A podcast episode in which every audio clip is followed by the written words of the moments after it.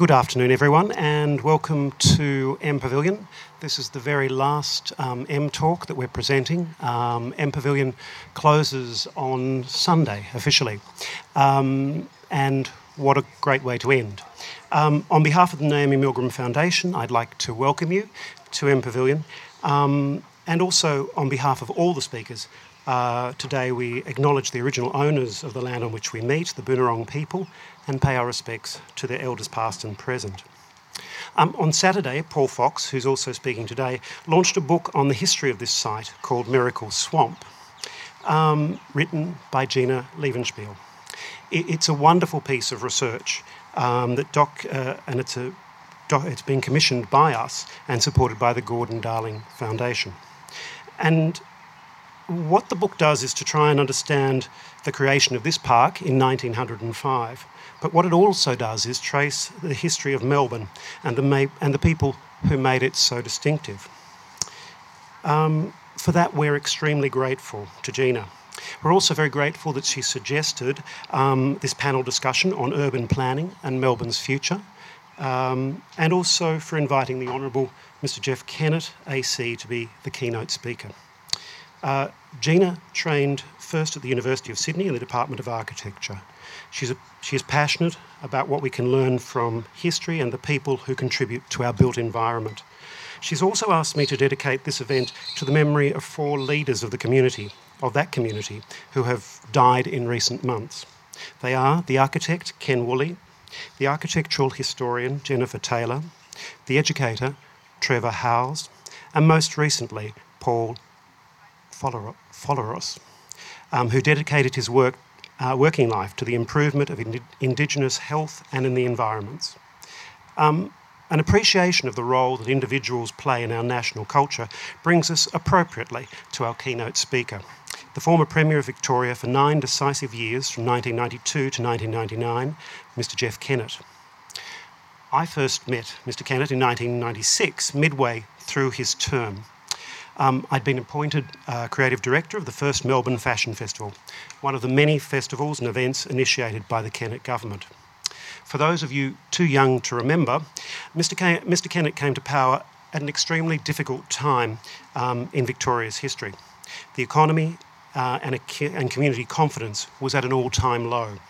Melbourne, as we know it, was unrecognisable then. And Jeff Kennett seem- seemingly single handedly set about to change that. He was a phenomenon, a political leader, marketing machine, and chief motivator, all rolled into one. One of our first meetings took place at Parliament House with the festival chair, Craig Kimberley. Mr. Kennett, of course, as usual, was full of ideas and ambitions, not only for the fashion industry, but also for Melbourne and its place in the world. How to get press, of course, how to select models, and how to put on fashion shows. He ended the meeting, I remember, by walking us to, from his office to the top of Parliament House steps. And as, as Lord of all he surveyed, he proclaimed, Isn't Melbourne marvellous? Which sort of sounds odd because Melbourne's not very good at blowing its own trumpet. And as people, Melburnians don't really um, crow a lot about the city. But during his time as Premier, um, Mr. Kennett set about to regain that century old um, title for Melbourne as being marvellous. Today, I look forward to hearing what Jeff thinks are his legacy and also what he dreams for Melbourne in the future. After the keynote, Gina will introduce her panel members to continue the conversation. Thank you very much, Mr. Kennett.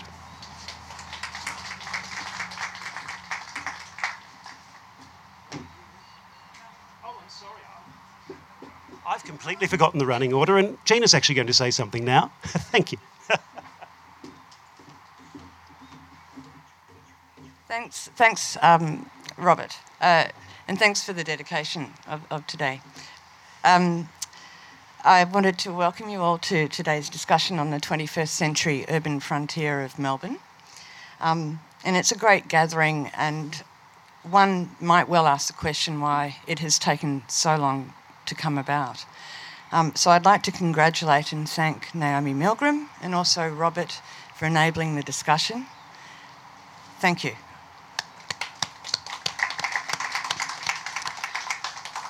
to more formally introduce our speakers, um, the former Premier of Victoria, Jeff Kennett. As Robert mentioned in his introduction, uh, Mr. Kennett was the Victorian Premier from 1992 to 1996. In the first of two terms, in 1995, Mr. Kennett's administration introduced the Good Design Guidelines for medium density development. Some argue that the goal of that policy was to stymie the outward pressure of the metropolis at the edge and turn the urban frontier inwards, um, in a sense, turning it back on itself in order to make the city more compact. Naturally enough, this placed new demands on the historic core of the city. And it was around this time that I arrived in Melbourne from Alice Springs, and the rapid transformation of the city was vivid. I saw the deindustrialisation of South Bank and of the Jolimont rail yards, um, and these large areas were redesigned to facilitate the lateral development of the city along the river. But because the vision was, in principle, a cultural intervention, the redevelopment also involved the renaissance of Melbourne's 19th century cultural infrastructure, um, the reassertion of La Trobe's parklands, and also a brand new layer of late 20th century cultural infrastructure in Melbourne. And these are buildings like the Melbourne Museum, Federation Square, uh, Melbourne Convention Centre, and also the second campus of the gallery on Federation Square. But what I hadn't realised at the time was that the idea to connect the city with the Yarra River had, was a promise that had been made by many governments for many decades. So there are many specific nuances of Mr. Kennett's urban reforms which made his vision of the city a reality. And we hope to touch on this legacy um, today. The second uh, panellist is Michael Markham. Michael is a Melbourne architect and he's worked his small practice for over 20 years. He is two times winner of the Harold Desbrowe-Annear Award, which is the profession's highest recognition for residential architecture. Uh, Michael is a Fulbright scholar and he holds a Master of Architecture from the University of Illinois in Chicago. He was also awarded the Schiff Prize in 89 from the Art Institute of Chicago. Peter Brew um, standing next to Mr. Kennett. Mr. Peter Brew is a Melbourne architect, and Peter's lectured in architecture at the Department of Architecture at RMIT since 1992. Um, and recently he returned to undertake his doctorate in architecture and currently lectures in urban design. Um, Peter's doctorate looks at the use of ideas by architects and is an inquiry into architecture's method. Dr. Paul Fox, standing here on the side of Michael. Um, Paul is an author, a landscape historian, a scholar of gardens, and also a senior knowledge holder of the ideas that gardens transmit. He has been a research fellow at the State Library of Victoria, at Museum Victoria, and at Deakin University. Um, in 2007, Paul was the recipient of the University of Melbourne's uh, Wetton Hall Prize for the best postgraduate thesis in Australian history. And that work is titled Australian Colonial Gardeners and the Landscapes of Empire, 1833 to 1912. So we'd like to begin with you, Mr. Kennett, and I must say that we're all thrilled that you've accepted this invitation uh, to talk on Melbourne today. Uh, tell us your special vantage point from Spring Street in the 1990s and, and also your insights um, as you look back into that crystal ball and, and talk about Melbourne's future 20 years. Can you, 20 years later, can you please jo- join me in welcoming Mr. Kennett? Thank you. Thank you, Gina. Uh, can I first of all admit that I'm the least qualified of the panellists uh, to whom you'll be directing questions today? Can I also just pay my respects to the First Peoples, the Kulin people who occupied this land, and to their leaders past and present? And can I say what a pleasure it is to be here uh, this afternoon in these settings? I've been asked to address uh, a number of issues, and I'm going to do them fairly quickly, if I may, so that I can look to the future because we can't change the past, and then throw it open to the panel discussion to see where we may end up. Uh, and I've been around now for a few decades, I intend to be here for a lot longer. Uh, but when people ask me how old I am, I respond by saying I was born in the first half of the last century, which is correct, which gives you some idea that I've been around for a while. And what impressed me as a young person in the early days was firstly my appreciation of the ease at which it was that we moved around the city of Melbourne. Not as many people, not as many cars, and the Hoddle grid is without a doubt one of the great designs uh, for infrastructure we've ever seen. The second thing that remains with me today as a defining issue is the quality of our gardens right around the city, wherever they are. They are an asset that is very, very hard to repeat or to replicate. And even here in the Queen Victoria Gardens, that wonderful statue up there, regardless of whether you're a monarchist or a Republican, makes no difference, is a wonderful piece of architecture in a beautiful setting. And it is, in fact, this triangle, one of my favourite places in Melbourne. So much so, for those of you who may be monarchists, I've suggested to the Lord Mayor that we ought to replicate this type of site and call it the Queen Elizabeth Gardens with a statue or some appropriate recognition of the reign of Queen Elizabeth, because I don't think we're going to see anything like it in the future. And this is a very, very special spot. So, Hoddle Grid, gardens, then it was the architecture that I loved so much, which is now so different. So many of the buildings, young in age compared to Europe, but old here in Australia, have disappeared. And I regret that, but of course you can't stand in the way of progress, but I'll come back to that in a few moments. And the fourth quality or ingredient that I think made Melbourne and surround so special was the culture of the people. And I go back to 1956 was when we staged the Olympic Games here, and they were determined or coined the friendly games. And we do have a reputation as a community to be outward looking, to be courteous, and to therefore be generous. And often it is the attitude of the citizens that so greatly affects and influences the vibes of the city. So, what do I see as I look around the city today on those four points? The Hoddle grid is still there, of course. Of course, it is becoming more crowded because of the build up of traffic that's occurring and the challenge of dealing with the management of traffic, not just in the provision of infrastructure, but the management of traffic is going to be one of the great challenges of those in positions of authorities in years to come because I suspect we're never going to be able to afford the infrastructure that's necessary to catch up, let alone keep ahead. So we're becoming, in one sense, a more cluttered city. The gardens are still a wonderful asset. And when one of my predecessors started the development of the tennis centre, I, at Flinders Park, I argued against that because I didn't like to see parklands, gardens being turned into buildings. It's not fair to say they were gardens, they weren't, they were open space, they were sports fields. But in retrospect, I've got to say he was right because they were just open space that weren't properly utilised, and that centre now has developed into a world class asset that adds to Melbourne's reputation as a sporting capital and artistic city. But we've got to make sure that we don't in any way allow our gardens to be decimated or to be reduced in size and by that, I also mean that we make sure that our gardens are maintained.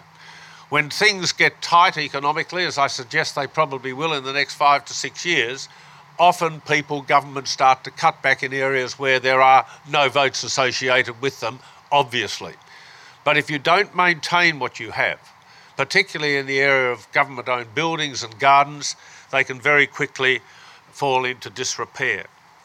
In terms of the architecture of the city, there are buildings I like and there are buildings I detest. And I well remember when uh, Federation Square was being built, and I looked over at St Paul's Cathedral on the opposite corner. And for those of you who have never noticed it, when you next go in that area, have a look at the way when they built the ramps to enable the disabled to use their wheelchairs or walk up slight inclines to get into the front of the church. Have a look at the way they capped that walkway. It's in a granite stone which is totally out of step with the construction of the building or the other material used, and it stands out like a sore thumb. There are many instances where today's, with due respect, not necessarily architects, but builders or people who have been asked to rectify a situation, have come in and used material that I find totally abhorrent to the original architecture and design of a building. I've got to also say, in terms of architecture, I hate the high rise buildings that are built to maximise return and are fundamentally simply squares that reach up into the sky, and many of them today containing single bedroom apartments that are so small. I have no doubt in the future we're going to see not only a glut, but a lot of these buildings are going to be very difficult to occupy. And I'm not sure that the construction of many of them will stand the test of time like many of our other buildings. Architecture, there's just one other thing I'll mention briefly in passing.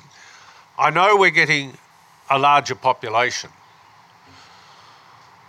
but it breaks my heart when I drive around the main roads that lead into the city and I say, see the planning laws have changed that allow beautifully old Edwardian Victorian homes with stained glass windows and gargoyles being pulled down and converted into flats or units.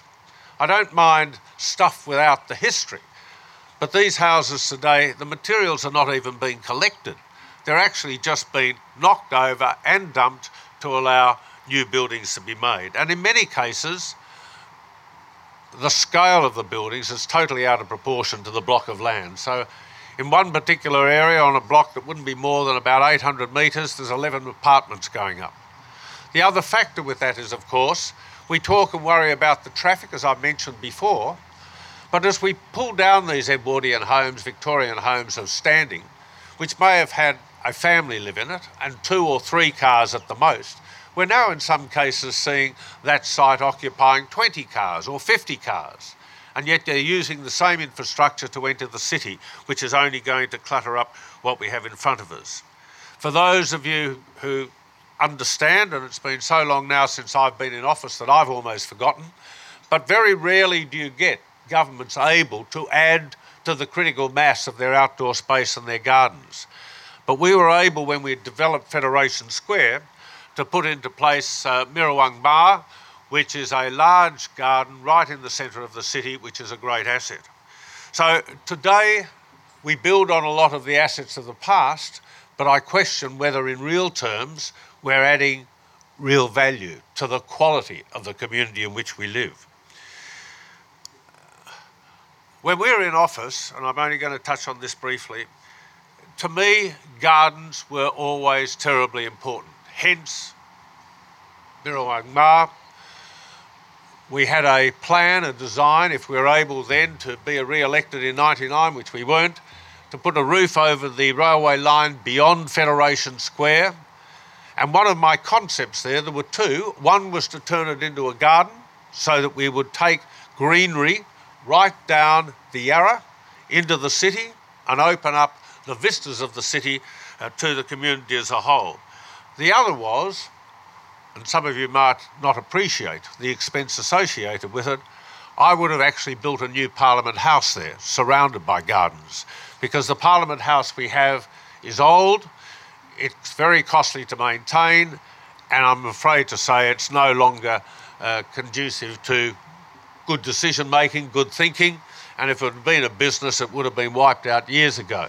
But can you imagine a low rise Parliament House on a roof line there, surrounded by gardens, overlooking the Yarra, so it wouldn't have been tall enough to have a, a shadow. It could have been a, an architectural masterpiece.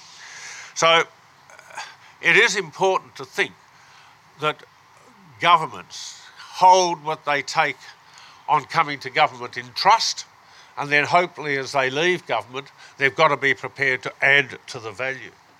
The other important aspect of our time in office was our, I think, support for the arts, for culture, and sport, and I combine them all together.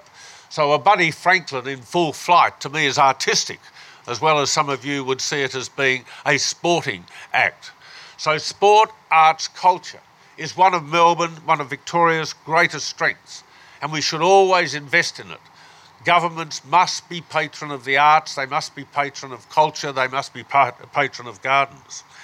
And then, lastly, of course, there was this issue of connecting infrastructure.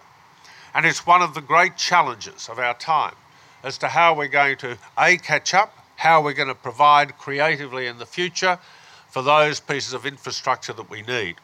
A lot of that is increasingly driven by cost and avoided because of cost, simply because governments are now doing much more than they were ever intended to do. So, governments are now, in one sense, social welfare agencies, which is why we've got some of the economic challenges that we have today as a country, and therefore some of the issues for which they, will, they primarily exist get ignored, and they get ignored at our peril, because then ultimately we get to a situation where either the repair or the congestion or the lack of access to good services overwhelms compute, uh, the community.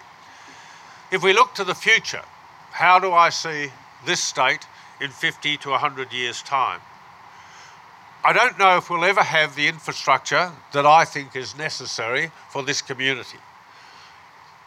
If I had the option and the opportunity, I would probably borrow one or two hundred billion dollars, put it off budget, pay the interest on that, and build an underground rail system. We will never ever be able to meet our on earth transport requirements the way we're heading, particularly with the projections in terms of population growth.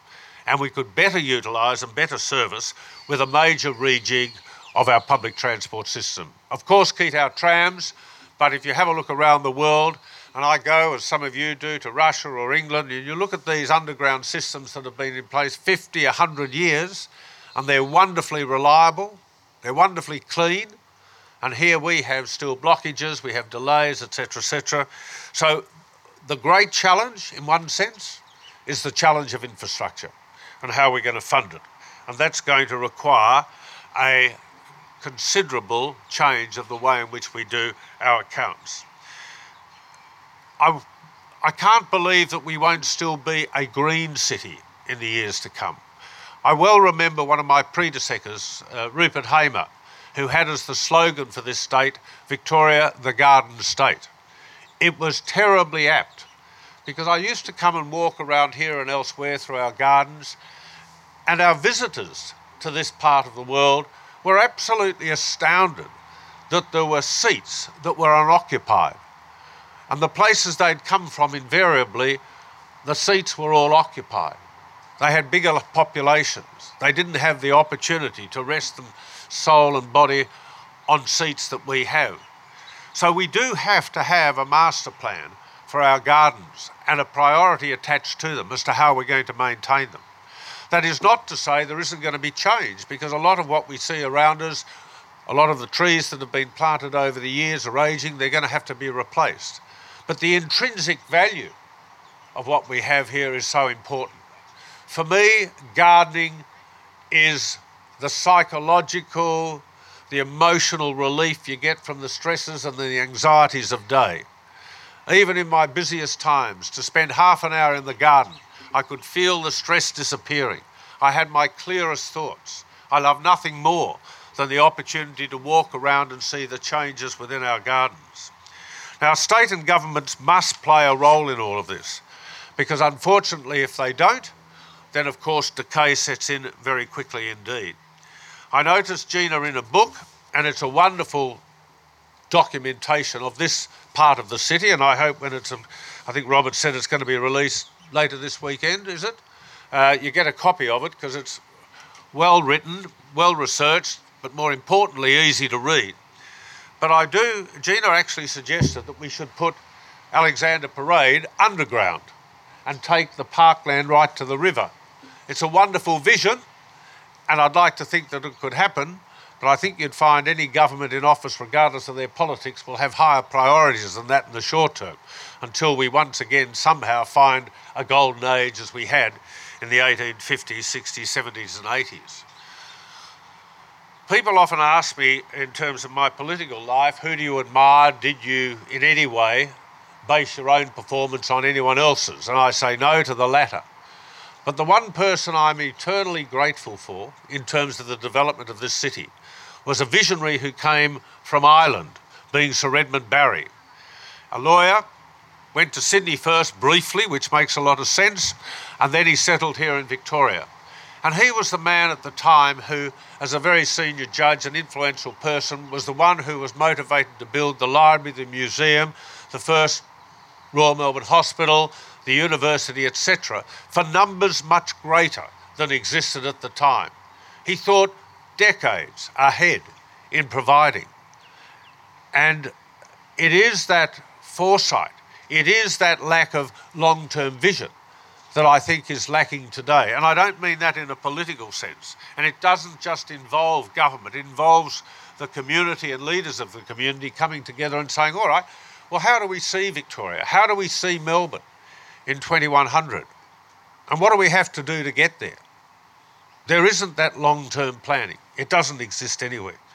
I talked about the new concept of a new Parliament House, which would easily become a destination, a thing of architectural wonderment if we did it well. It's a bit like uh, Naomi, Naomi's uh, contribution to architecture and design. Naomi Milgrom, for whom we thank this piece of work, the one before it and two to follow. You need to have people who are prepared not only to share their success, but to think ahead. And the real question is how we now identify the sort of city we live in. My great fear is, and I'm only going to live another 50 to 75 years, but my great fear is there's going to come a time shortly when I'll be driving into the city and I won't see a Federation or an Edwardian home. They'll all have been knocked down for redevelopment. And so much of the character of this city will have disappeared. And that to me would be a great disappointment. Because as we talk about Melbourne, we talk about the city, we've also got to think about the environs, the urban uh, areas immediately beyond here as our population grows. And I don't think, apart from saying we've got a plan in place in terms of planning and what we're allowed to do, I don't think there is a plan that designates, all right, uh, housing, accommodation, infrastructure, gardens, etc., etc. What brings it all together? So the great challenge for the future is actually taking the best of what we've got. We can't change what happened yesterday, so there's no point saying we want to reclaim yesterday, let alone 50 or 100 years ago. But we can actually identify the things that matter today, we can secure them, and we can invest in them for the long term. And then actually think about the ingredients that may be new that we haven't even thought of. So we are most fortunate as a city you know, it's interesting, like many of you, I've travelled the world and there's lots of places I like to visit, but there's only one place I want to live, and that's here because of our diversity, because of the structures that are here in terms of law. Laws affecting the way we live, laws affecting the way we drive, etc., etc. But the thing that most important to me, and it's something that I and my wife practice regularly, is our commitment to garden.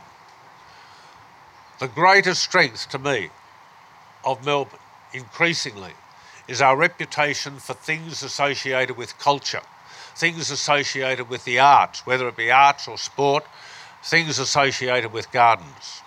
You've probably seen uh, the figures that are coming in from overseas now, uh, indicating that Australia, particularly while the dollar is so low, is attracting a lot of students for education. It's now our third biggest export industry. It's terribly important to Victoria. It's one of the reasons why Victoria's economy is holding up when others that are focused on mining or others are dropping away. But people come here for the environment.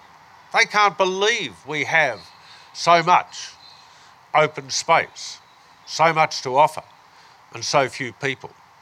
Now, the population will rise, and population growth is important to encourage growth per se. But in allowing that to occur, we've got to make sure we don't put at risk the things that we value.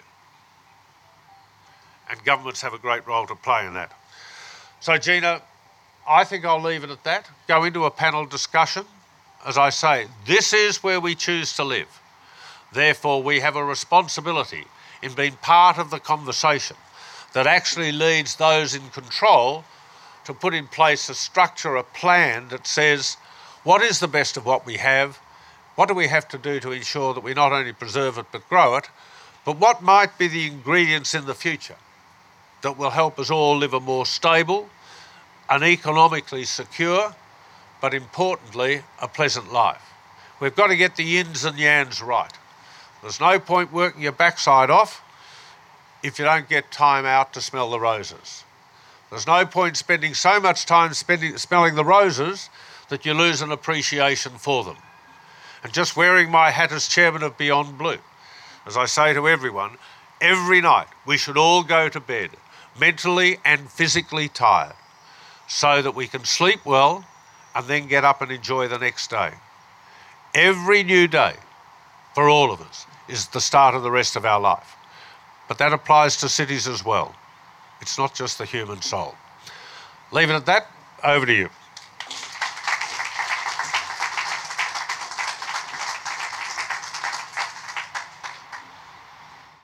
Thank you for that. Thanks very much, Mr. Kennett. Um, in the lead up to this event, uh, it was brought up more than a number of times that you were the last Victorian Premier in living memory that had a vision for the city um, that was tangible.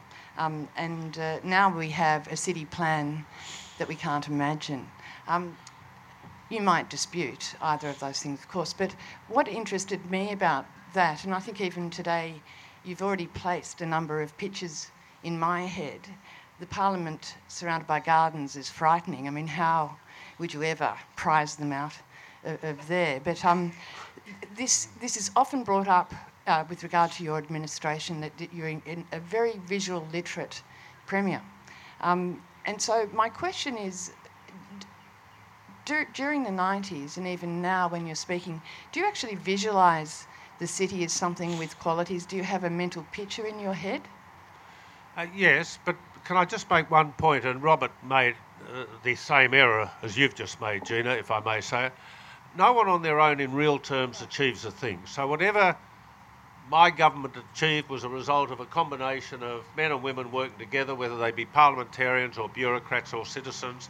Whether you fail, it's a collective failure. So don't get the impression that I am bright. I'm not, right? I, I work off a gut reaction. Uh, and please don't think that you can't get those people out of Parliament House because one day it'll fall down. And therefore, I would always like to move in advance of a major issue. And I think to be able to have a competition that divines, designs a new Parliament House surrounded by gardens could be the most wonderful thing. But yes, but all of my life, uh, I always look forward.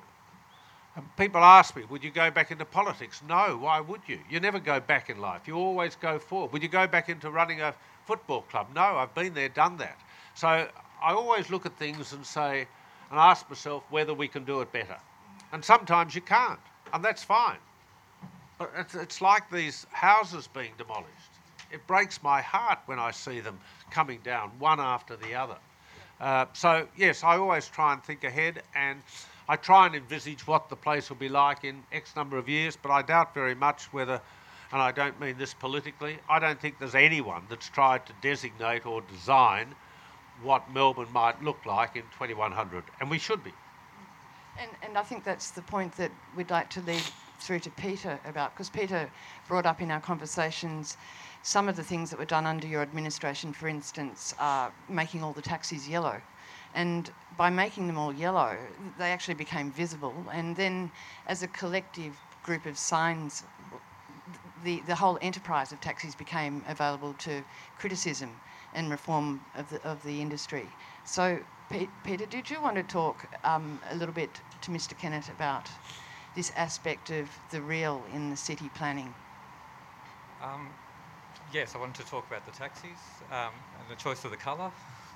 Well, you know, I originally wanted it to be pink. right, because no one else had pink ones. Well, that's right. But please understand, that wasn't a smart decision. We're getting more and more tourists.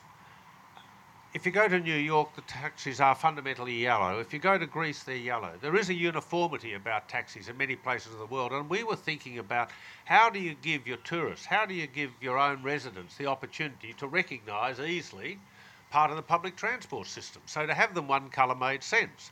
Well, brighter people than me have come along recently, and they're allowing them all to go back to their own particular colour of choice. Well, I think that's madness, but I understand I'm old hat. Uh, but sometimes you've got to make decisions. And the great difficulty today is it doesn't seem to me that many people are making decisions. We talk a lot, but we don't decide anything. So whether you like the taxis or not, that's No, what I you've like got. but um, what, I, what I was actually really interested in um, from looking back, and it was really amazing to hear you speak, um, it was why, why, to speculate as to why, what configuration of, or how you put ideas in such a way that they were quite um, effective. Like uh, the, the things that people say about your government, apart from that um, uh, you were visually literate, um, was, was the, the comment on how much got done or the efficacy of it. And my speculation, which, which, which is to do with the yellow taxis, is that it actually, by naming what the achievement was, it wasn't just that the taxis were going to be yellow, it was the, the drivers gonna, were going to wear uniforms, um, and that there was, I, I think you even wanted them to have hats at one stage, that there was a sort of a, there was a consistency with the way ideas were put out that, that then led to um, how they would be fulfilled. Like, um, so, so instead of actually saying what, we, instead of the question constantly being what we were going to do, that there was a certain um, agreement um, that was put out, and then there was a sort of a, a, a chase to, to try and find out how to actually fulfil that. Well, you know, so long ago I can hardly remember, but it's really the application of common sense and good values. We spent 10 years in opposition, so we kept reviewing what we were doing to the point that when we were elected in 92, we were ready to act. And we'd found the best bureaucrats from out around Australasia we brought in. I had a good parliamentary team. And yes, there was a few change of priorities. But once you decide, I always think it's better to, if you're working off common sense and your gut reaction and you put it into place, 75% of the time you're going to be right. So I was never a great committee man. I was never a great consensus man, and nor was my government. If we thought something was the right way to go, don't sit around and argue and waste money. Do it, and then let the outcome of that decision be reflected upon by the community. And If they don't like it, get rid of you. I'm happy to do that. But I think today, if you had a look at the number of committees we've got looking at things, I tell you what, nothing will ever get done. So it's a matter, Peter, of believing in what you're trying to achieve. And the basis of so much of what we did was actually about this thing of culture. I know that might sound funny to some of you, but I've always believed you can't have a modern city unless it has a strong cultural heart. And that culture includes not only the arts and gardens and things of that nature, but it's got to have a vibrating, beating, changing cultural heart. And that's what I think we're able to deliver, and a lot of that is still being reflected. Uh, yeah, well, I think that um, the, the sort of parallel issue here is the fact that the planning code and the mechanisms which architects are disposed uh, exposed to are often abstract in their language. They deal with words like, you know, density, plot ratios, site coverage, and so the idea of protecting uh, an Edwardian villa as a, as a reality does not seem to enter or penetrate through that type of thinking. And I think that Michael wanted to have, um, you know, some comment on this on this on this issue, not of, of of the abstraction of the planning code, but what that means for when you hold property, what your responsibilities and the options are which are available to you. Is that is that right, Michael? That you wanted to perhaps take the idea of, of, of land ownership? Yeah. Yeah. well, um, it goes back to when I came back from the United States t- t- here in 91, 92.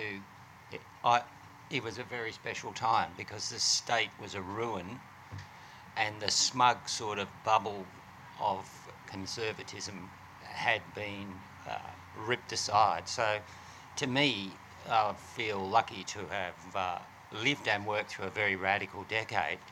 And often, when I listen to my colleagues in architecture claiming that architecture makes a city or that architecture itself is radical, uh, I know that to be false through the experience of that decade. What made the city radical for a moment was altering the property title possibilities and arrangements. So, you know, if we go back 200 years, this whole area was an established residential neighbourhood that had been established for a minimum of 35,000 years. And a property title or boundary ran through there somewhere and across that waterfall. And across that title, uh, diplomacy was involved, there was ownership. Now, that had been a static situation for that period of time, a conservative, conserving regime. Uh, in order to build this city, a radical thing had to occur, which was that a change, uh, what had been negotiated as a change of use by Batman, uh, potentially misunderstood by all parties, was quickly uh, turned or, or revoked or altered by the authorities in Sydney. And the surveyor came down here and the land was retitled. And that's what allowed the city to occur, which was a radical moment 200 years ago. Radical, I mean change. And then the city moved beyond those boundaries into the suburban hinterland and had a very stable form for 100 years through the sell of the quarter acre block and kept going out. And somewhere in the 80s, we realised that we, did, as Mr. Kennett pointed out, the infrastructure would not support a city of this square miles, this square meterage. So something had to be done. And what actually happened was that good design guideline, which gave every citizen the right, every citizen owner, the right to either be a conservator and conservative and preserve their block or be radical and develop it and subdivide it. And it was a moment of choice it wasn't uh, enforced. Now, after then, for the very first time, I think in 99, planning became politicised. I think that was a tragedy. And then we have what I like to call the three Bs that come afterwards Bracks, Brumby, Baillieu, who revoke by stages that radical moment and remove from the citizen landowner the choice to either be radical or conservative. It's now an NRZ situation for most of the city, and that means you must conserve by law. The only sort of comment I'd make is taking that into a great big circle and saying that that choice was never offered to the people who owned this land 200 years ago. They weren't allowed to be conservatives. They were told, whether they liked it or not, to be radical. And I think the city needs to go back to its foundation moment and decide its justification for being here is radical. So ultimately, we will lose those federation houses. And I think it's a tragedy, but only a minor tragedy, because the destiny of this country it's still a long way away. We're still making it, and we just have to go back to that radical moment and give it. That's the foundation of our, city you know, the reason for being here. Uh, just one point on that. Uh, I agree. Uh, the last decade has been driven by what I would call greed. How quickly can you build? How much money can you make so people are exploiting plots of land, get as many houses on them, many units, whatever it is. What I see with the Federation Edwardian houses going is I think that's going to be a decisive moment in our history because so much of our past is disappearing. I'm not afraid of, and you've got to be radical, you've got to keep changing. If you stand still, then you get overtaken by others. And so I'm all for change. But I want to see good design. Now, I'm not saying I agree with all designs, but I want to see creative design. So, for instance, when we did Federation Square, we put it out to an open international competition. When I saw the last few choices, I gulped because I, there wasn't anything there that I could really relate to. But when they made their final decision and came up with what we have there now, I had to make a decision, as my government did on all these things. We either accept it in whole or we reject it. You can't have it both ways. And if people around the world thought this was a an appropriate design for now, then go with it. And we were lambasted by a lot of people for a long time over that design, including my dear friend Dame Elizabeth Murdoch, who at that stage wrote me one, who I'd known all my life, who wrote me a very pithy letter telling me exactly what she thought of Federation Square and the design. But after it had opened up and it came into use, she wrote to me again. She said, Look, I, I remember the letter I wrote. I'm sorry. I now think it's a wonderful space. So, your and my opinion today, in one sense, doesn't matter as long as we're being challenged by what is being put around us. And when I see these tall, square blocks going up, I cringe because I know, on the other hand, we're losing something which is increasingly less obvious, being those examples of architecture in the past, which were just so wonderful. Um, can I take sure, that sure, that point um, to Paul, only owing oh, okay. to time? Um, yeah. That just just on the, Paul, if you might, uh, the the question of the interrelationship or the overlap or the duplication of state and local planning laws, um, the idea of long-term vision where that, that that's a sort of that's an intrinsic conflict. Would you like to speak to that in particular? I know you've got that story about the tree. Well, I'll start with the story of the tree. I live in a property which has a back and a front street, and about five years, four years ago, I got trees put in the back street, and they were starting to die this year because we've had a very uh, hard summer and I have been hand watering them, but I had a bad back. So I rang, I contacted my councillor over Christmas, the slumber time, and she said, Yeah, we should be able to organise that. The end result was I was told, No, we can't water them because our law says that we can only water trees for two years and then it's they should die because it's not cost effective to water them any further. And it seems to me that it's, and then they want to replant exactly what has died. So I am now embroiled, embroiled in a Kafkaesque moment in my Christmas slumber. But I think it raises a much bigger question, and what Jeff, I think, is really spot on.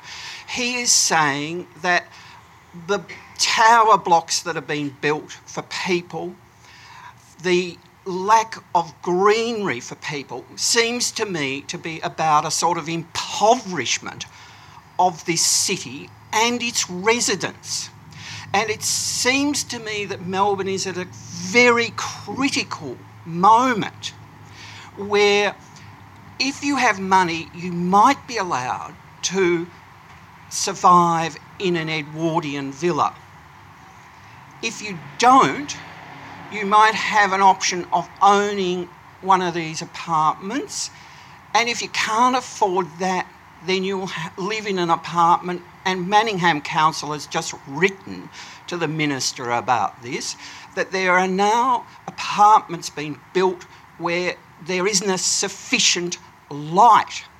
And it seems to me what Jeff is talking about is that this city has given people of every class, the fundamental thing to greenery and space, and that that is something that as a democracy it underpins what we are as Melburnians and that is one of the challenges along with infrastructure as to how do we keep that sense of equality in the built space so that whether you live in a fashionable suburb or an unfashionable suburb, there are basic rights so that people can still touch the ground or touch the tree leaves. And it seems to me that we are at the stage through a very lack of rigorous imaginative engagement about the form of this city will take as it densifies and changes as to whether we will have a better future. You've only got to. Uh, I love Singapore. Uh, some of you won't be surprised. I love the regimentation of Singapore, right? No one swearing, no one putting chewing gum on the ground, no papers. Uh, but Singapore is, I know it's only an island, but we're almost getting into that state ourselves now where very few own homes They can't afford to. The rest are living in these increasing high rises. And I try and tell my friends, and I know it's their right, who talk about downsizing. I say be careful about downsizing because you'll end up in a small area with no garden, with nothing to do. You'll start to, your focus will narrow onto yourself, onto your knees, the puree food that you're eating. You're going to become boring. As we get more mature, as we get more, we should be upsizing to make sure when we're not actually at work, we're out there physically doing things so at night we can go to bed tired to keep ourselves occupied. So, quite the reverse. I understand we need this accommodation, but we've got to get the balance right, which is why we've got to say, what's the picture of Victoria? What's the picture of Melbourne 2100? And what have we got to do to get there? And I think what we need is a sort of what's lacking in all this planning debates is the notion of the creative city. And, you know, like I love going to Dandenong and looking at how that functions. And the state government built a new plaza and things. But it's such a wasted opportunity because when you look at how people use those spaces, they come from trader societies, the bazaar there's no little space where you can begin your journey as being a businessman where your rents aren't huge and then accumulate capital. And there are women in that society.